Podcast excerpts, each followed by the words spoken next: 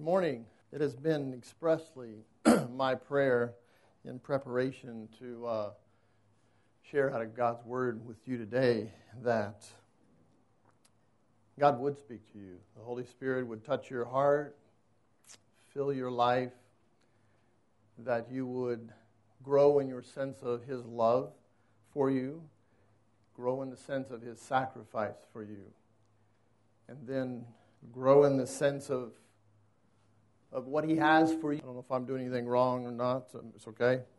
Um, so, um, let me let me remind you of one thing before we dig into God's Word this morning. Next Friday, uh, Matthew starts his series in Romans, but for a few minutes before he begins, we're going to have uh, a guest, and soon I hope not to be a guest but our, our church, ECC Off Island, is partnering with uh, Moses in India in a mission, a global mission partnership. And he's going to be here and get a chance to introduce you to him. And uh, so pray for that. Look forward to it. Um, try to make sure you're planning on being here. And I would also say, I think our plan is after the church services uh, we're going to take Moses and his wife Suzanne to Deerfields Mall and find the food court there. Something I'll scout it out today. I haven't been there, but we're going to meet there. And then anyone at the church that wants to have lunch there can come and maybe sit and visit and get a chance to meet Moses. So that's kind of an open invitation for everyone who would like the chance to, to meet Moses. But we're looking forward to him coming into the partnership this morning I wanted to look into a passage of Scripture in the book of First or Second Samuel, and uh, if I was going to give a title of it, it would be "The Kindness of God." David desires to show the kindness of God to anyone that might be left in the household of Saul, and when Matthew asks me to preach, he doesn't always say, Well, you have to preach about missions, since I'm on the mission team. But um, I thought to myself, you know, it's kind of hard to, to, to deliver a message and, and share in Scripture and not talk about missions of some kind. I, I think it's, I, I, maybe it's even impossible. Maybe it's even impossible to do this. But um, I thought to myself when I read this passage of Scripture, it captures the very essence of what global missions is. David is in a, has kind of come in, through the course of his life since the days he come from the from the shepherding his father's flock into the household of Saul as a musician to soothe the troubled spirit of Saul. He tackles uh, Goliath. You know the stories pretty well, and and then in the following years, and that from that time, he is in much battle. There's many wars, big battles that are fought and waged, loss of life, and so on. David comes to a period where the majority of the major battles the, are, are over. Battle's not over for him completely, but the majority of the major battles have come to an end. And, and David has a, a, a chance to kind of in, repose just to begin to reflect. And, and that's when it comes to his heart is there anyone left in the household of Saul that I might show kindness to on behalf of Jonathan? And I thought to myself, this is, David's definitely a believer, a child of God, strong in his faith. He loves the Lord. And, and I don't want to speak of David in the context of a, of a natural man who doesn't know God, but as a believer who knows God, this is the default of his heart. This is what his heart reflects back to. Who can I show the kindness of God to? That's global missions, that's local missions, that's home missions, that's community missions, whatever kind of mission adjective you want to put on it. It is about missions. It is about sharing the love of God. If that element of us sharing our faith were removed from our life as a believer, I believe that God would just take us home as soon as we were saved. What point is there? I mean, we, we know God is our Lord and Savior. He's the creator, the master of the universe. He, he loves us. He gave His Son to die for us. And, and if it's not our responsibility to share that faith and just to receive that, then it's time to go to heaven. But because we're here, we need to be on mission. So I want us to read this passage of Scripture together. If you want to turn in your Bible to 2 Samuel chapter 9, I'll begin reading in verse number 1.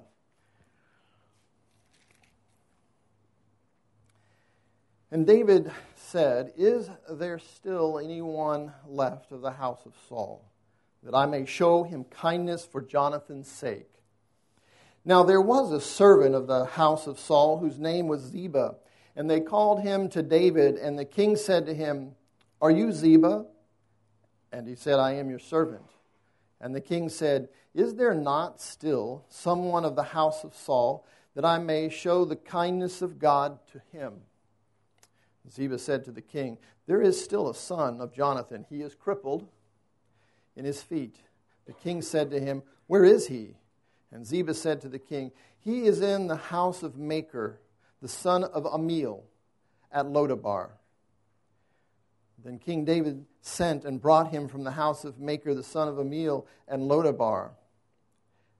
And Mephibosheth, the son of Jonathan, son of Saul, came to David and fell on his face and paid homage. And David said, Mephibosheth. And he said, Behold, I am your servant. And David said to him, Do not fear, for I will show you the kindness, the kindness, for I will show you kindness for the sake of your father, Jonathan, and I will restore to you all the land of Saul your father, and you shall eat at my table always. And he paid homage and said, What is your servant that you should show regard for a dead dog such as I?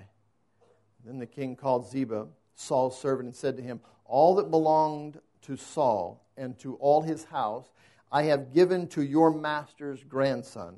And you and your sons and your servants shall till the land for him and shall bring in the produce that your master's grandson may have bread to eat. But Mephibosheth, your master's grandson, shall always eat at my table. Now Ziba had fifteen sons and twenty servants. Then Ziba said to the king, According to all that my lord the king commands his servant, so will your servant do. So Mephibosheth ate at David's table like one of the king's sons. And Mephibosheth had a young son whose name was Micah. And all who lived in Ziba's house became Mephibosheth's servants. So Mephibosheth lived in Jerusalem, for he ate always at the king's table. Now he was lame in both his feet. I want us to see from this story how the Bible depicts uh, the profound picture of the love of God. David imitates the way God loves by showing the faith of God to Mephibosheth. Basically, what we have here is the gospel presentation. We have a, an event, an account in the life of David, in the life of Mephibosheth, that, that is a mirror image of the love of God. We have Mephibosheth. Let's just talk about him for a second. Let's just try to understand um, his story. Okay? When David inquired, Someone in the household of David said he remembered Ziba, one of the Saul's servants, and said, I, I do remember this one guy I, I, heard about. His name is Mephibosheth. He lives, at, he lives in Lodabar. So David sends for him. So I want to look at three things in this. I want to first look at the fact that where is Mephibosheth? Where is he? This is what the king asked. Where is he? The second thing is I want to look at this love that David has for Mephibosheth on behalf of, on behalf of Jonathan. I want to look at that context there. And then the third thing that I want us to consider is where is Mephibosheth now? So I want to look at where he is. I want to consider the context that the king sends for Mephibosheth. And then where is Mephibosheth now? So, what is his story? This crippled at the time we read about it here, when David calls for him and says, Is there anyone left of the household of Saul that I might show the love of God to? He's, he's a father. He has a, a young son himself named Micah, but he is a crippled person. The story goes way back when, in one of the, one of the culminating battles in which Saul the king dies. And along with Saul, three of his sons die, leaving only two sons. Ishbosheth would die uh, sometime later through a conspiracy. And then you have only one son left of Saul, and that would be Mephibosheth. At the time when Saul died in battle, he was mortally wounded, he fell on his own sword, and he died. And two of his sons, Jonathan being one of them, uh, three of his sons died that day. When news of that came, because of just the way kingdoms run in those days, uh, probably, and even in our own time, they run similar to this.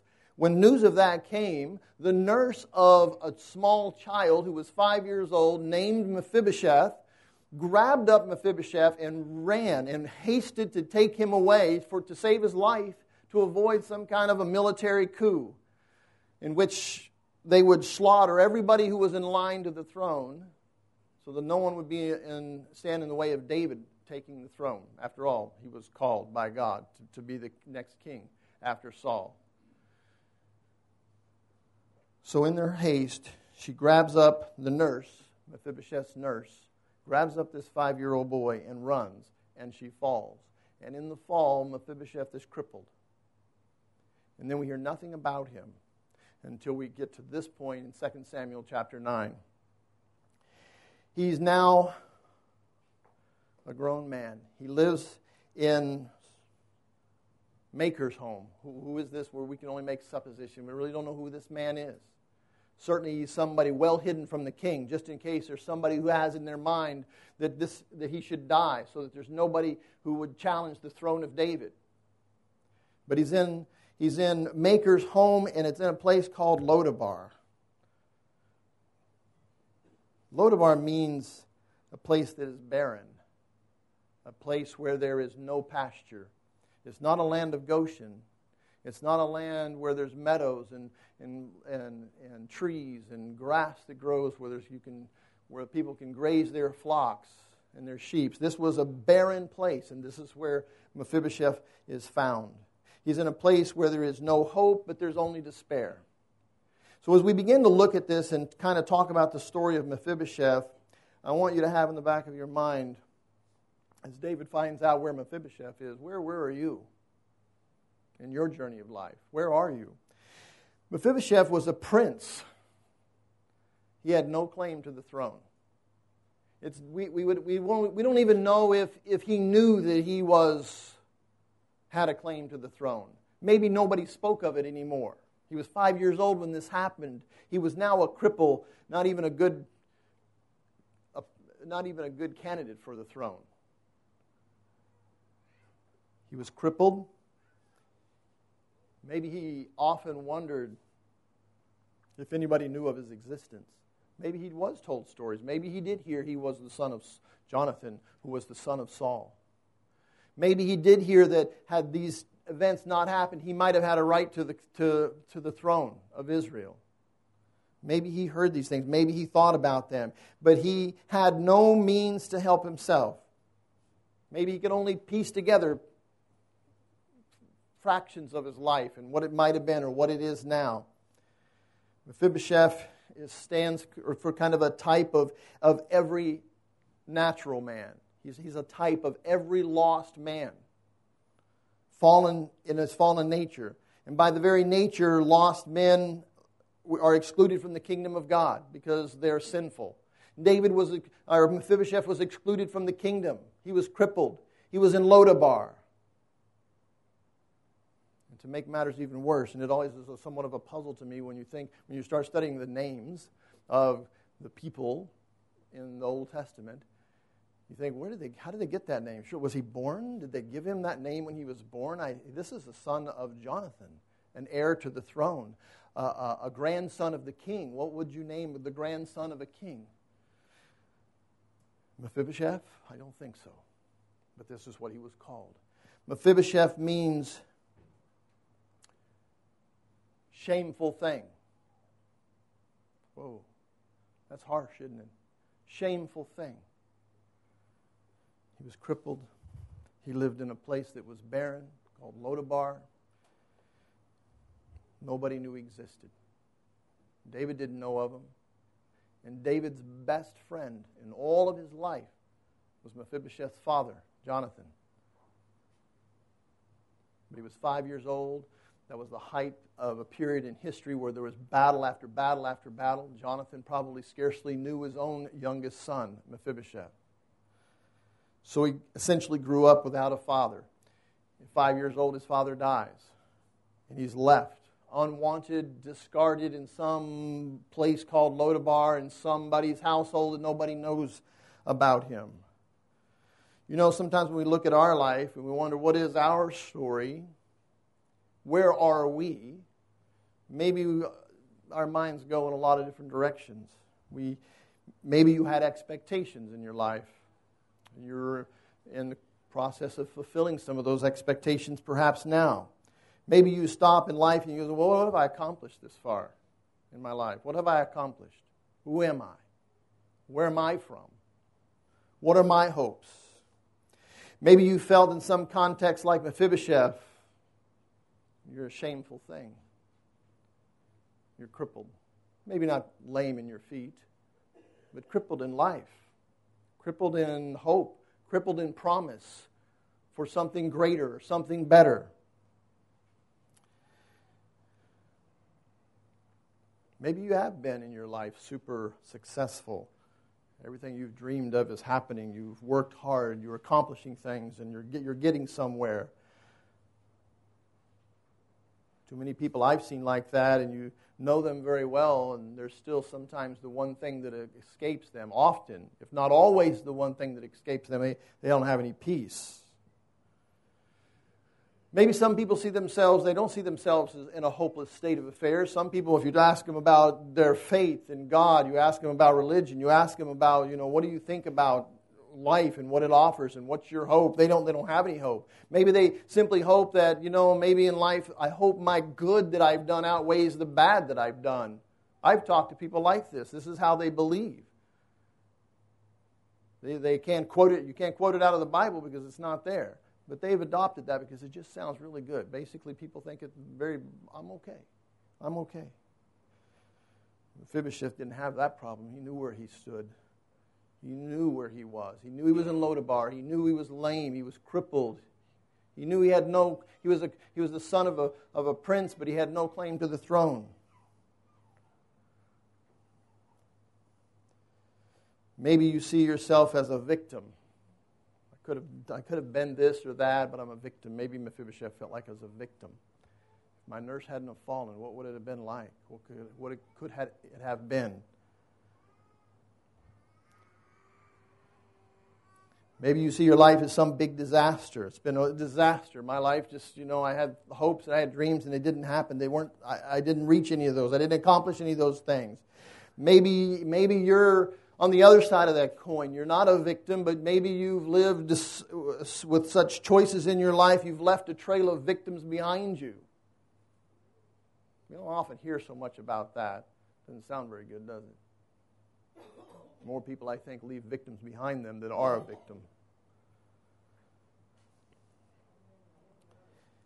Maybe you think sometimes in life, if, if I could just catch a break, maybe Mephibosheth, thought this. If I could just catch a break, could have been different. I know people, they don't go to church. They don't believe in God. They don't love the Lord. They don't serve God. They don't give. They don't tithe. They, they don't go on mission. They don't do anything, and their life is so successful. They're doing so well, and I do these things, and life is so tough, and it's so hard, and on and on and on it goes, one complaint after another. And I'm talking about people who pretend and put forth that they're a believer. They just have these complaints and they're just not satisfied. This is where they are in life. This is their interpretation of their Lodabar. I've seen people who think, you know, I've been so successful, I have enough. But happiness has escaped them. They don't have this thing. Most people, I think, I, I think, simply feel at the very at the basis that um, God will accept me. It'll be okay. And then time proceeds, and then they begin to feel a kind of a hopelessness about life, and then they think, well, I don't, got, I don't have any hope. You know, my, my, the days I have left are fewer than the days I have behind me. And I don't know, I don't know what my, I don't have promise. I don't have hope for anything. And they're in a bad state. Maybe there are people who are convinced that there is a God, but they don't know him. There are some people, I think, that are convinced that, that um, I don't even know if I need a God, or if the God that people tell me about is even a real God. Maybe they find themselves there. I don't, you know, why do I need, why do I need God in my life? But simply put, most people can be reduced to a state of hopelessness, hopelessness, because they have no promise of God and there's no real, no real hope in their life at all. They're forever in Lodabar. They're forever the crippled. They're forever the victim. They have no hope. That's got to be pretty tough. This mirrors, this mirrors what you and I are without Christ. This mirrors what you and I are without Christ. You can sit there and think of all these lists of good things you've done. These, you, you've accomplished this and this and this and this in your life, and surely God respects this. There's nowhere in the scripture do we read this that God respects your accomplishments. Nowhere. So there's some truths that come out of this. Sometimes we feel like as, as law, eh, when people are lost, and maybe that's where you are this morning. Maybe you are genuinely a lost person. You don't have Christ in your life. You don't even understand why people talk about him. Or maybe you are a believer, but you're, you're wayward.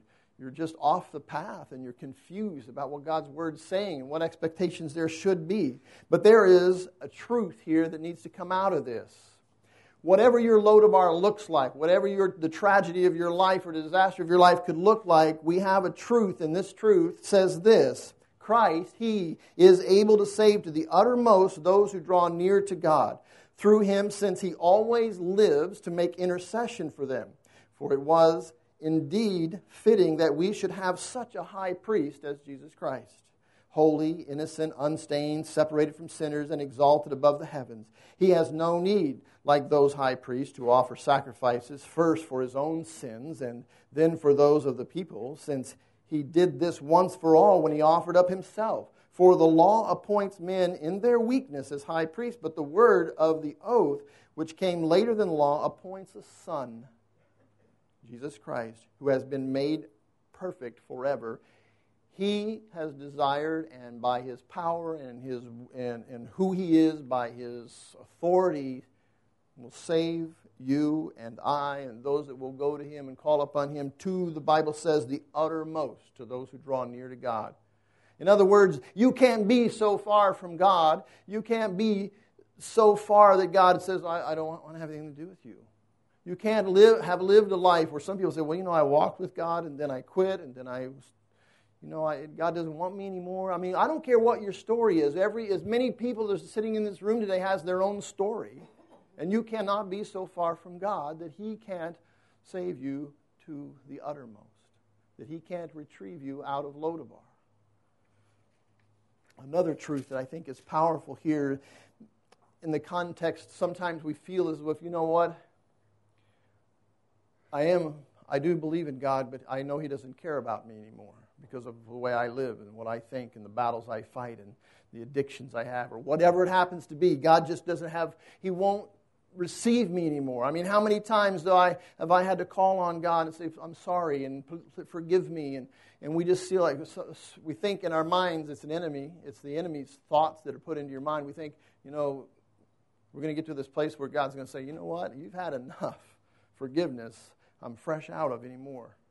I'm not going to forgive you anymore." What does the Bible teach about this? So another truth that comes out is very important. Then Peter came and said to them, Lord, how often Will my brothers sin against me and I forgive them? It's kind of funny Peter saying this. He's really basically saying, Lord, how long have I got to forbear my brother? And the Lord says, as many as, or Peter says, is seven times enough? if I forgive this guy seven times, can I like say I'm done with it and just the eighth time say, I'm done with you? You know, I can't just tolerate this anymore. And what is our Lord's response? He says, um, I say not to you seven times, but 77 times. This is the heart of our Lord to forgive. It's not a license to sin, but it says that the Lord stands always ready to forgive you. When repentance is genuine and it's real, God is forgiving you this minute and the next minute and the next. Whatever, there's no exceptions here, except that if repentance isn't real. But God is very forgiving. So you can't, you can't argue that I'm out of God's reach. I'm out of the reach of His love. You can't argue this. You're definitely not. A third truth that comes from this the Lord your God, this comes out of Zephaniah chapter 3. In case you ever wonder if the Lord's tires of you because you're a rascal, you're a wretch, saved by grace, but otherwise a wretch. But God poured His mercy out and He loved you based on the merits of His Son, Jesus Christ. He loved you. I went to a church one time, just a quick story. This is so interesting to me, but this was true. And um, we were singing a song, Amazing Grace. It was a frequent song. And sometimes we had song uh, requests night, you know, and people would always request Amazing Grace. And one of the men was talking, and he, he at a church fellowship, and he says, I'm not coming to this church anymore. I mean, he was very clear and very intentional and very blunt with it. He said, I'm not coming to this church anymore. And his reason was that I'm not a wretch. He didn't like the song. Amazing grace that saved a wretch like me. He said, I'm not a wretch. He didn't see himself as that. I thought, wow, maybe there are those who see themselves as a wretch. If you don't, maybe you're not looking at yourself the right way. But no fear for us who are wretches before our Lord come into our life and, and fills us with His love and fills us with His goodness and gives us new, a new commandment. No fear, because God says this, this third truth. The Lord your God is in your midst. God is among us. God is among us in, within our hearts as believers. A mighty one who will save. He will rejoice over you with gladness. He will quiet you by his love. He will exalt over you with loud singing. Wow, this is how God feels about you. It's pretty special. You can't be so far entrenched in Lodabar in your crippling circumstances that God's love cannot reach you, or that He feels that you are not worth His effort or His time. The second thing I want us to look at, and now we come to this part where the king sends for Mephibosheth. He finds out that this, this boy lives, this young man lives and he was the son of Jonathan. He says, I want to know where he is. And, and Ziba tells him where he is. He says, Go get him. I want him to come here. Now, this is based in a scripture in 1 Samuel chapter 18. We won't turn there and read it, but let me just bring you up to date here. Way back, just after the David slew Goliath, and he comes into the house of Saul. He meets Jonathan. He's probably, Jonathan is probably 15 to 20 years his senior. But an immediate bond came between these two men. Immediately, they, didn't, they couldn't share life stories and then slowly just grow into great friends. They just immediately had a friendship, and it was based on this because Jonathan loved the Lord. Jonathan was a believer. He served God. And when he saw the, the, what David had done and saw the faith and compassion of David for the God of Israel, their souls, the Bible says, were united and knit together forever in that moment. That's what unites people. You've probably felt that here. You come from your home country halfway around the world somewhere, and you come here and you meet with people from everywhere with every kind of different accent, and you share your common faith with them, and immediately they're your friend forever. Have you felt that? It's true. It happens. I have people here, I think, what's going to happen when I go home? How am I going to stay in touch with all these people? You know, I'm just going to wait till we get to heaven. It's easier to keep up because I don't like texting. It's too much work. But they were knit together and they made a covenant. Jonathan made a covenant. He knew, this is what Jonathan was wise. He knew God had called David to be king. So he takes his armor and his sword and he passes it on to David and says, I recognize God's authority in your life for you to be the king. And these men united. And Jonathan says, Make a covenant with me, will you? Take care of my family. Take care of my, my family. And David said, Done. You're my brother. It's done. And, and so they had this covenant relationship, this bond in, in their faith. And so the king says, in this repose, when the wars are slowed down, he says, Is there anyone in the household of Saul that I can show the kindness of God to? And then so we find out it's Mephibosheth. So he sends for him and says, Go get him. There's a couple of things that come out here that I think are very, very powerful. First of all, Mephibosheth accepts the invitation of the king. He accepts this. If you are in some Lodabar of your own, some barren place in life, and the king issues you an invitation, do you accept it? Or do you think, no, I kind of like it here?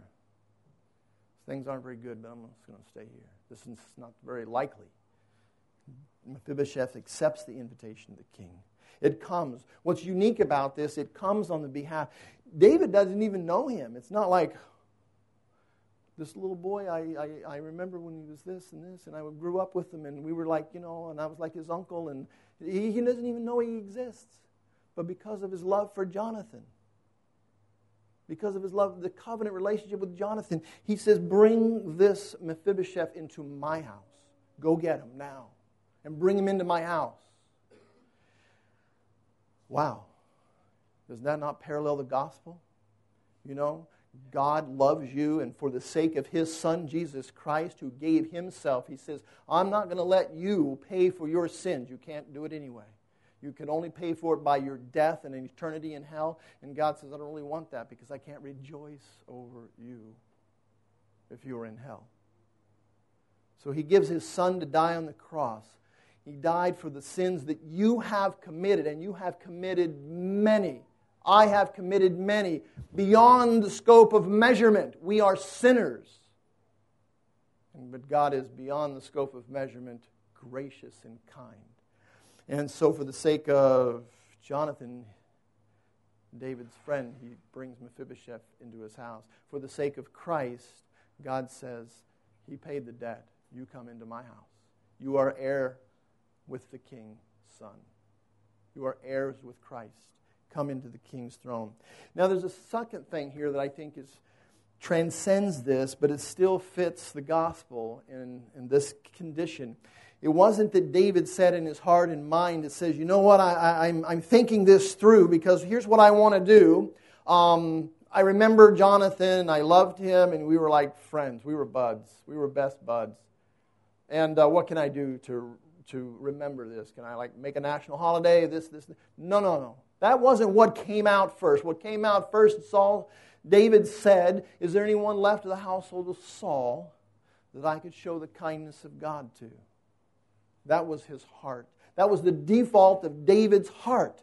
To, to be on, to, who can I show? I have this love of God in my life. Who can I show the kindness of God to? And so, think with me on this. It wasn't because of Jonathan and for us as Christians, it's not because of Christ that God loves us. God loved us from before the foundations of the world. It, it is through Christ that God loves us. Christ is the channel of the blessings that we have in, in, of, of God's love in our lives. He died for us so that God's love could be perfected and His work could be perfected in us, that we could become one of His sons and live with him for an eternity. Jonathan seems to be the reason that David wanted to take Mephibosheth into his own house. It was a covenant relationship, but it was just the channel by which he could show the love of God. Same thing with us as believers. Same exact thing. This parallel, this parallels the truth of God's love. Christ wasn't the reason, He was the channel of that love. Third thing, where's Mephibosheth at now? When you first read this story, if you don't read it slow, you still see him as like this little boy, maybe a young teenager. He's not a young teenager, he's probably in his mid 20s. He has his own son. Where is Mephibosheth now? Well, a cursory reading of this, you might think, well, gosh, he's got, he gets to eat in the best place in the kingdom. He's always at the king's table. Is that what that means? is that he has a, just a good guaranteed meal for the rest of his life? Is that what it means? He's just, I, I got a good job. It's kind of like having a good job. I got a good meal, and, and I'm never going to be exempted from this meal. I can always eat at the king's table. Is that what that means? No, no. Not for one second is that what that means.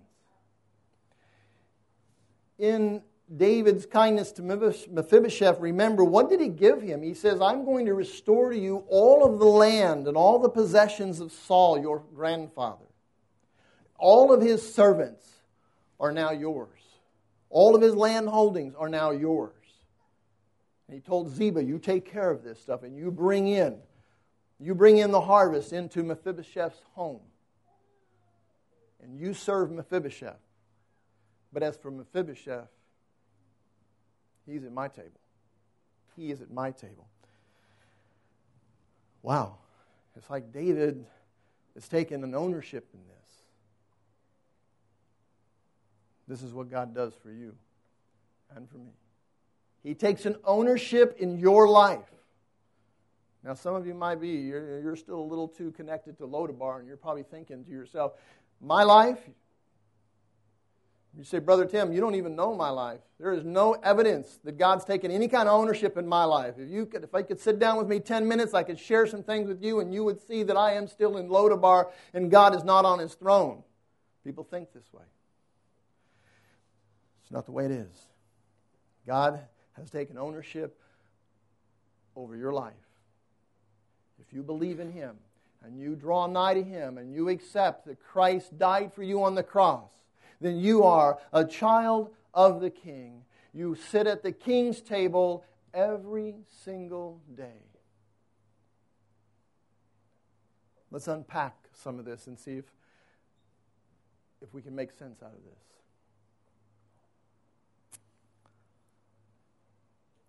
You remember a psalm that David wrote? Probably wrote it when he was younger. Psalm 23. You recall this psalm? Most people seem to have it memorized. In verse 4 and 5, it says this David says in this psalm, Even though I walk through the valley of the shadow of death,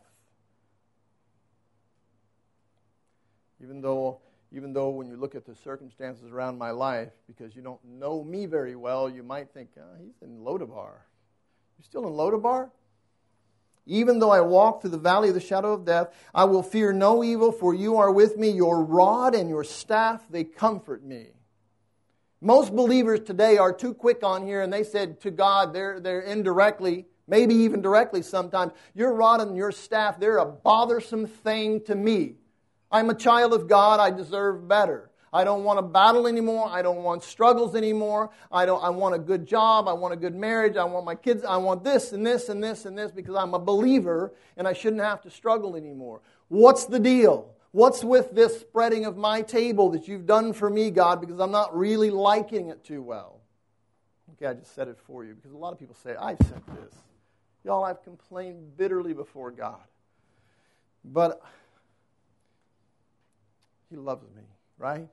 And he stayed with me and he taught me from his word and i've embraced the truth of god's word and, and, and i learned these lessons over and over again and i'm okay with that i have this is a time of sanctification most of us keep thinking that we're wanting the, this promises and love of god to be like heaven here on earth you have a peace that surpasses understanding. It's because everybody looks at you and go, You have no reason to be peaceful. Why are you peaceful? That's why it surpasses understanding because your life is like a wreck and everybody sees it and said, How can you just kind of go along easy like? Because I trust in God and I love Him and He loves me. And I'm thankful for what He's doing in my heart, which is not always visible to people. But I'm thankful for what God's doing in my heart. Sanctification is a work that goes on right now. So David says this Your rod and your staff, they comfort me the rod and the staff, that's what you kind of manhandle the sheep with, you know. Take that hook and jerk somebody back this way or this way and smack them this way or this way and get them to go this way. You think, well, you're describing God in an awful kind of sort of way. Am I? Am I? What's the one lesson, parents, you're going to teach your children for sure? The earliest lesson. Don't run out in traffic.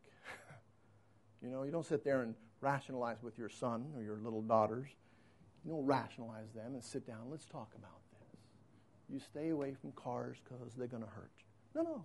You snatch them right up and you give them a big whipping and you make sure they associate the edge of that curve in the street as a danger zone. Because as, as a parent, you're not losing your child over that. Okay, maybe we need to be less sometime.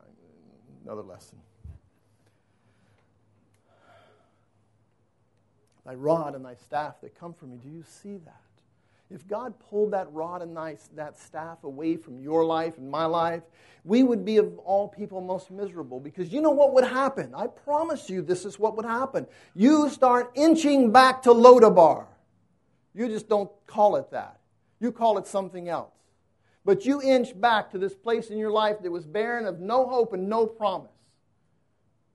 God is not going to let that happen in your life. So David says, Thy rod and thy staff, they come from me. And this is the part I like. He says, You prepare a table before me in the presence of my enemies. You anoint my head with oil, my cup overflows. David's saying, I can't ask for more than you're giving me, God. And I know where my table is set. It's in the presence of my enemies. There's difficulties surrounding me all of the time trials and afflictions, and one thing and then another. That doesn't define who we are. God loves us. That defines who you are and who I am. God knows where you are. He set this table for you. You know, I have this, I just recently lost my father, and I found in two short weeks, even at school, I'm attributing many things to my father that perhaps he never said, but they seem like the kind of things he would have said. So I tell my students, well, my father would say this and this. But I remember my father, and he actually said this. When we were boys growing up, my brother and I, and I had a younger brother, but he was too much younger, so he didn't go with us. But my brother and I, man, we were like on adventure overload. My, I only told my mother these stories after I was past 40. Okay? And she still was in shock. But we were like an adventure overload. We just always looking for some kind of adventure. We didn't have video games in those days, so we had real adventures. Okay? And um, sometimes they got us in trouble. Maybe all the time. Sometimes they got us in a bind. I remember my father's in the military. He had like these things on his arm. He called them stripes. And he used to tell us, boys, you better not do anything that costs me one of my stripes. We were like terrified, you know? So we had to be extra covert in our adventures. But I remember getting caught in a particular context one time, one of our adventures, and my father gave me the long speech, you know, when the really long one. And one of the things that he told me, he said something like this As long, you know that you probably heard this too, as long as you eat at my table. Have you heard this? Your father said, This is just my. As long as you eat at my table, it's my rules. So, and my father was real about that. He wasn't like maybe fathers today are like, my father was like, he only said things once. I know that's a different generation today. My father really did say things just one time because we just knew. We didn't want to pay the consequences. But anyway, he said, as long as you're at my table. I understand that. There's a way to, there's an expectation when you're at my table. You embrace my rules. You think God is different? You think He's going to exempt you from certain things? Listen, you can't have it both ways. You cannot eat at the table of the king and, and, and want Lodabar at the same time. It doesn't work that way. Jesus says it doesn't work that. Way. It will not. Eventually, you're going back to Lodabar or you're throwing and trashing all of that, and you say, God, I want just you and all of you. Help me with these battles because I just want you in my life. We must abide at the king's table. When, the, when Mephibosheth came and he, and he stayed at the king's table, this wasn't some cursory event in his life. He embraced the king's table. What does that actually mean? If it's not about the food, what does that really mean? He took it all. He took it all. He really did thank God for trials. Counted it a joy for, to, to have to face different afflictions and different trials and, and, and, and work through those things. He really did because he knew where he was at. He knew what he was promised. You and I are promised the great things we were promised. People start reading the Bible and start reading this book about and, and read about what it says about heaven. And quit expecting it to happen here. We're. Uh, Listen, you can have great joy here. I'm not trying to say it's just being a Christian is a miserable life, but I'm just trying to say don't get it mixed up and confused. You're promised heaven, and heaven is going to be wonderful. You, you're not even going to have an evil thought in heaven. You see, it's going to be very different. You still have evil thoughts now. It's going to be very different. We must abide at the king's table. It's, too, it's just very unseemly to, to think of Mephibosheth saying, David, I, David, uh, thank you for this gift and what you've done with giving me all my grandfather's holdings. I like this, but you know, every couple of weekends I need to kind of go back, see what life's like there hang with my buds. And, you know, the thing about Mephibosheth, he knew he was crippled. He knew he was crippled. He didn't like it. Do you know how crippled sin makes you and I? Quit liking it and go to God. Receive Him, embrace Him, draw near to Him. He can save you to the uttermost. Just have the right expectations. The king's table is symbolic of where God has you now. He's prepared the table for you. We just latch on to these verses, these truths, these great truths of the Bible, but we don't hang on to them very tight, I think, sometimes. But we know this, these truths. The Bible says, God says, I know the plans I have for you. What is that? Well, how do you interpret that? They're plans for good. Why did, why did he tell Jeremiah, I know the plans I have you for you, and they're plans for good and not for evil? Why did he have to tell him that? It was God speaking. Why does God, did God have to clarify himself? No, he was clarifying things for Jeremiah. He was clarifying things for you and I. Romans 8 28. All things work together for the good to them that love God and are called according to his purpose. Why has he got to tell us that it all works? Because some things, if you isolate it and you take an event out and you look at it, it's just harsh. It's very tough.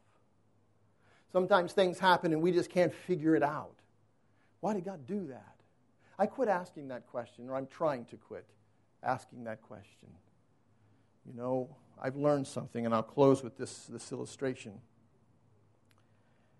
Um, this thought. You know, uh, best thing uh, maybe is like us as a faith family, we've been looking for a new venue, right? And we've been led this way, and the door was shut, and this way, and the door was shut, and so on the devil is happening. And um, it's like, and sometimes these avenues look like have great promise, and so we're going to, nothing happens, nothing happens out of it. You know, I remember as a boy growing up, I lived with my grandfather on the farm when my father was stationed where we couldn't go. And uh, my brother and I had a horse, a, a young colt, and kind of gave us the responsibility of breaking this horse and so on. So he would tell us what to do, and we would just be very diligent, and we would do this stuff. One of the things that we had to do was put a bridle on the horse and lead the horse. We had to teach it to lead. So when I would walk, the horse would walk with me. If I stopped and turned direction, the horse would go with me. So sometimes we go out in the pasture per my grandfather's instructions, and we do just that. You know what? Now, I was, I wonder now, thinking back, if the horse ever goes, where we're we going? You know, I, we headed off to the pasture, down the pasture, and, and you stopped right in the middle and you go, well, I thought we were going to the north fence. I thought we were going to do this. And no, no. And we just, there was, the purpose was for us was to lead, teach the horse to lead, right? Teach it to lead. Does not God want to teach us to follow Him? You know? So sometimes when things happen in our lives and we're the table spread for us and it's in the presence of our enemies and things don't look so good and they're not they're, they're very frustrating, isn't it okay God for God to teach us something? Isn't it okay for him to take away our support and put himself up there to support us and show, him, show us that he loves us and cares for us and he'll see us through? See, sometimes you have problems and you can see through to the end of it. You can see the end of this. You can see through it. It's better when you can't. And it's better when you say, God, I'm just desperate here. And God says, I'm glad you are. because I have everything you need. I have set the table, I have everything you need. Let me do this. I got to stop. My time's up. Was this message about global missions at all? Sure it is. Sure it is. Who is left of the household of Saul that you could show the love of God to? Okay? It's about the gospel. The gospel isn't just one part, it's, it's being a lost sinner and repenting. It's accepting the love of God, and then it's abiding at his table. Okay? And then when we have to share that, we need to share that. It's an urgent thing. You don't know if it cries out of you. And in this church, we're gonna we're trying to offer these different venues, you know, different opportunities for missions, and more are coming. But I know if you're not doing anything with FAM right now, and maybe India won't be possible for you, you can always pray. But you know what I have learned by just talking and listening to different families and people in this church? So many of you do such a, an amazing job. You're on mission, it just isn't known by anybody else. You're praying for people you work with, you're loving on people that are your neighbors. Uh, maybe you're a mom and a dad and your mission right now, your biggest mission is your children. Wow, that's a good mission to be on. A good mission to be on. Be on mission, and it means this whether it's global, local, community, in your own household, across the street, it's showing the love and kindness of God. Let's bow our heads.